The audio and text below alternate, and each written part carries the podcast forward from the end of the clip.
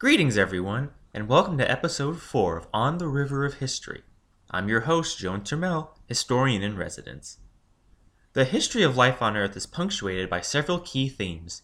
Throughout these next three episodes, I will be explaining the events that shaped the age of visible life, the Phanerozoic Eon. This time spans 541 million years, all the way to the present day, so this is the eon to which we are currently in. You will notice that the evolution of living organisms is often regulated by the recurring fluctuations of a mostly oxygenated atmosphere and a mostly carbon dioxide atmosphere. You'll also see that, despite the sheer horrors of mass extinction events, they are critical in shaping biodiversity. And perhaps most crucial of all, the development of new features among groups of organisms is mostly a process of reshaping and recycling old things. In evolution by natural selection, you will never see a new trait forming out of nothing, Nearly always, new traits are developed in specific situations and only later find new uses as the environment changes. The first era of the Phanerozoic eon is the Paleozoic, or the age of ancient life. It lasted from the beginning of the Phanerozoic, 541 million years ago, and ends 251.9 million years ago. It was during this time that grand marine ecosystems developed and spread all across the globe, and living things spread out onto the land and made a home for themselves there. The Paleozoic starts with the Cambrian period, 541 to 485.4 million years ago.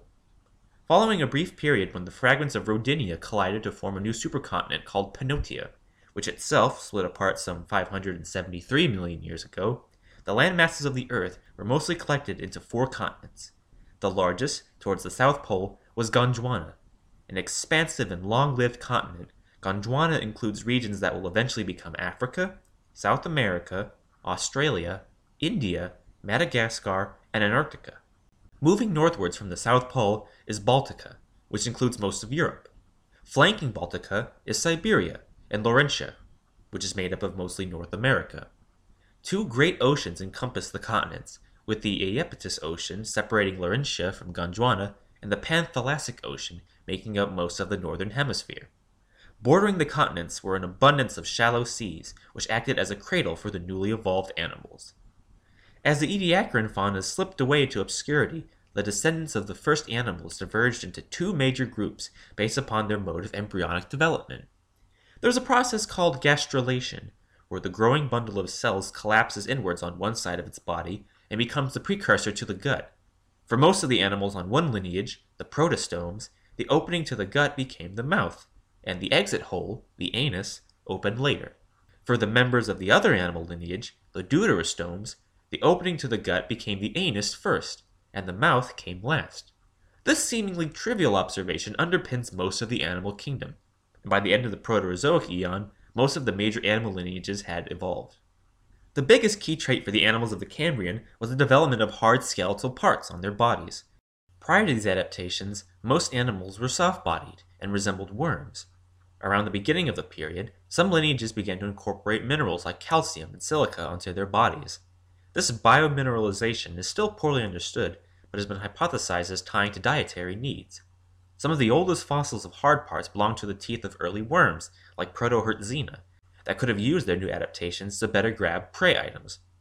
In response, some organisms, like the early mollusks, developed hardened shells to protect themselves. One lineage of animals used calcium carbonate to stiffen their bodies and support themselves on the sea floor. Possibly related to sponges, the archaeocyathids formed symbiotic relationships with algae and bacteria that bound their cup-like bodies together, forming the first reef-building organisms. As later animals, like true sponges and the ancestors of corals, refined their abilities to make hard parts, they soon overran the archaeocyathids and drove the entire group to extinction. As more and more lineages evolved hard internal and external skeletons, and the process became increasingly easier due to chemical changes in the oceans, animal diversity peaked in a grandiose display of unique and fascinating species 535 million years ago. This was the Cambrian explosion, an event marked in the fossil record as the first time that organisms could really leave well-preserved fossils, as shells and skeletons tended to preserve better than soft parts. That being said, there have been some spectacular fossils found in Cambrian deposits that have managed to preserve more easily decayable structures, like tentacles, internal organs, even skin pigmentation. These types of fossils seem to have formed through a rapid layering of clays that prevented the bodies of the different organisms from breaking down. Two sites stand out for their deposits the Maotian Shan shales in Yunnan, China, and the Young Burgess Shale of British Columbia, Canada. With most of today's animal lineages already established at the beginning of the Cambrian explosion, much of their evolution during this time went towards the development of their primary modes of life. Mollusks are among the most abundant animals in the oceans, rivers, and lakes of the world, but their evolution, like that of all major animal groups, began in the warm saltwater seas off the coasts of the continents. The shells of mollusks serve as defensive structures that protect their vital organs from predators, and they themselves feed with a hardened and barbed tongue called a radula that scrapes edible materials from the surfaces of rocks. Cambrian mollusks came in a variety of forms, including the three major groups the valve-shelled bivalves, including clams, mussels, and oysters, the mostly coiled-shelled gastropods, snails and slugs, and the cephalopods, squids and octopodes, which gradually lost their shells. Distantly related to mollusks are brachiopods. You're probably not familiar with them, but during the Paleozoic era they were one of the most common animal groups in the oceans. They look like clams, but are actually very distinct in their anatomy. The valve-like shells of brachiopods cover filamented tentacles that collect food particles from the water, and the shell is opened and closed by special muscles. Clams, like all bivalve mollusks, have a ligament that controls the movement of their hinged shells, and they're free-swimming organisms. Brachiopods attach themselves to the seafloor sediments by a long, flexible stalk. Though well adapted to their environment, mollusks and brachiopods are outnumbered by the arthropods, today the largest group of animals in the world. Ancestral arthropods used minerals to strengthen their entire bodies and developed an external skeleton, or exoskeleton, that preserved their internal organs. Unique for most animal groups was the evolution of jointed limbs, which could be adapted to a variety of different environments and lifestyles. Living arthropods include insects, arachnids, crabs, shrimp, and millipedes, some 80% of all animals. Who could guess that an exoskeleton and jointed limbs would prove to be such a successful adaptation?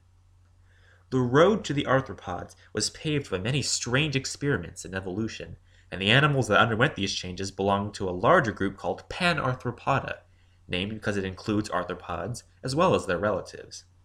Genetic evidence and fossil remains show the earliest panarthropods as worm-like creatures with stubby limbs and soft skins that probably walked along the seafloor or gripped onto sponges like squirrels and monkeys in the trees. Today, there are a few living descendants of these early groups called velvet worms. Their soft skins leave them vulnerable to the elements, so they only survive in moist tropical rainforests. One particularly curious member was Hallucigenia, famous among paleontologists because it was originally interpreted as a many-stalked animal that used rows of tentacles to grab food from the water. Later studies discovered that these researchers had accidentally been viewing the animal upside down. It was an early panarthropod protected from predators by a row of spines that grew along the back. The tentacles were actually its limbs. Later panarthropods continued to strengthen their bodies with minerals, and some adapted their limbs into paddles, allowing them to swim among the sponge reefs of the Cambrian oceans. They developed two appendages on the undersides of their heads that served as sensory organs, and a few toughened those organs with hard teeth. One bizarre member of this group was Opabinia, looking like some Lovecraftian beast shrunk down to a measly two and a half inches. It sported five eye stalks and had one long flexible structure that ended in a little tooth-lined grasping grip, which it used to snag food and bring it towards its mouth, kind of like an elephant. But the group that really dominated the Cambrian was the Anomalocarids, which took up a wide range of niches. Niches are like occupations that organisms hold, the roles they play in different ecosystems. For example, a tiger holds the niche of apex predator in its habitat. Nothing preys on it, but it alone sits at the top of the food web. Some anomalocarids may have filled the niche of apex ocean predator. There is some possible evidence that these panarthropods used their frilled appendages to grab soft-bodied prey and direct it towards a circular mouth, lined with teeth-like projections. But many members of the group were filter feeders, with their appendages lined with long bristles for collecting food particles, like the baleen whales of today. Though they were the largest animals in the Cambrian, anomalocarids appear to have mostly died off by the end of this period, with evidence that a few species clung on for another 100 million years before going extinct. Proper arthropods fully divided their bodies into segments, each sporting its own pair of jointed limbs. These animals divided into two major groups, mandibulates with paired antennae and chewing mouthparts, and chelicerates, lacking antennae and having shredding mouthparts. Mandibulates include insects, crustaceans, and myriapods, millipedes, and centipedes. Chelicerates include arachnids and horseshoe crabs. The highlights of the Cambrian explosion, and really the stars of the Paleozoic era, were the trilobites. We're not sure what kind of arthropods they are. That's really the only major mystery of this now extinct group. Their woodlouse like fossils are so prevalent and their records so complete that we have a good idea of how they lived, what they ate, and what their reproductive cycle was like. The name means three lobed and refers to the general structure of their exoskeleton a cephalon, or head, a thorax, and a pygidium, or tail. They came in a variety of different body forms, including species with spines, species with enormous eyes, and species with thin bodies. There were free floating planktonic forms, and trilobites with eye stalks that probably hid under the sand, but most trilobites appear to have grazed on particulate food. The largest species grew to the size of bed pillows, large enough to eat other trilobites. In the Cambrian period, they were the most common and the most successful of the newly evolving animals. The previously described animals were all protostomes, but deuterostomes had also expanded in diversity. One prominent group in the oceans were the echinoderms, who incorporated minerals into a strong but flexible inner skeleton, or endoskeleton. A series of tubes stretches through their bodies and helps these animals breathe, move, and feed.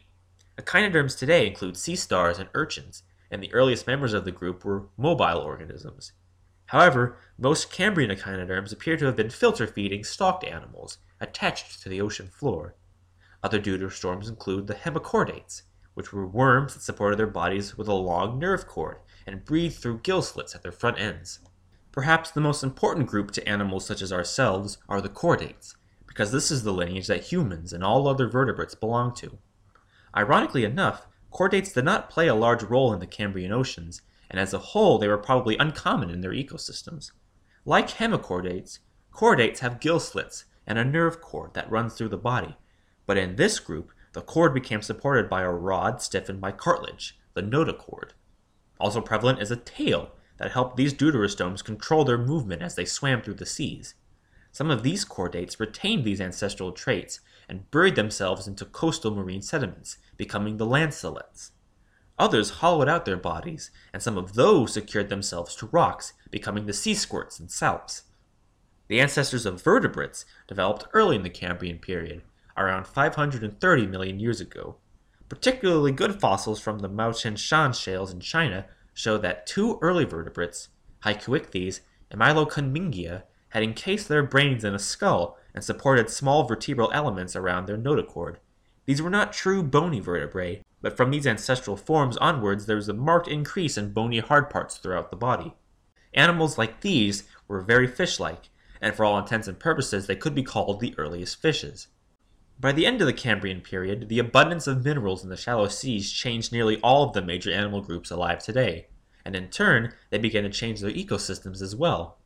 Prior to the Cambrian explosion, much of the seas were covered in mats formed by microbial colonies, including those of cyanobacteria.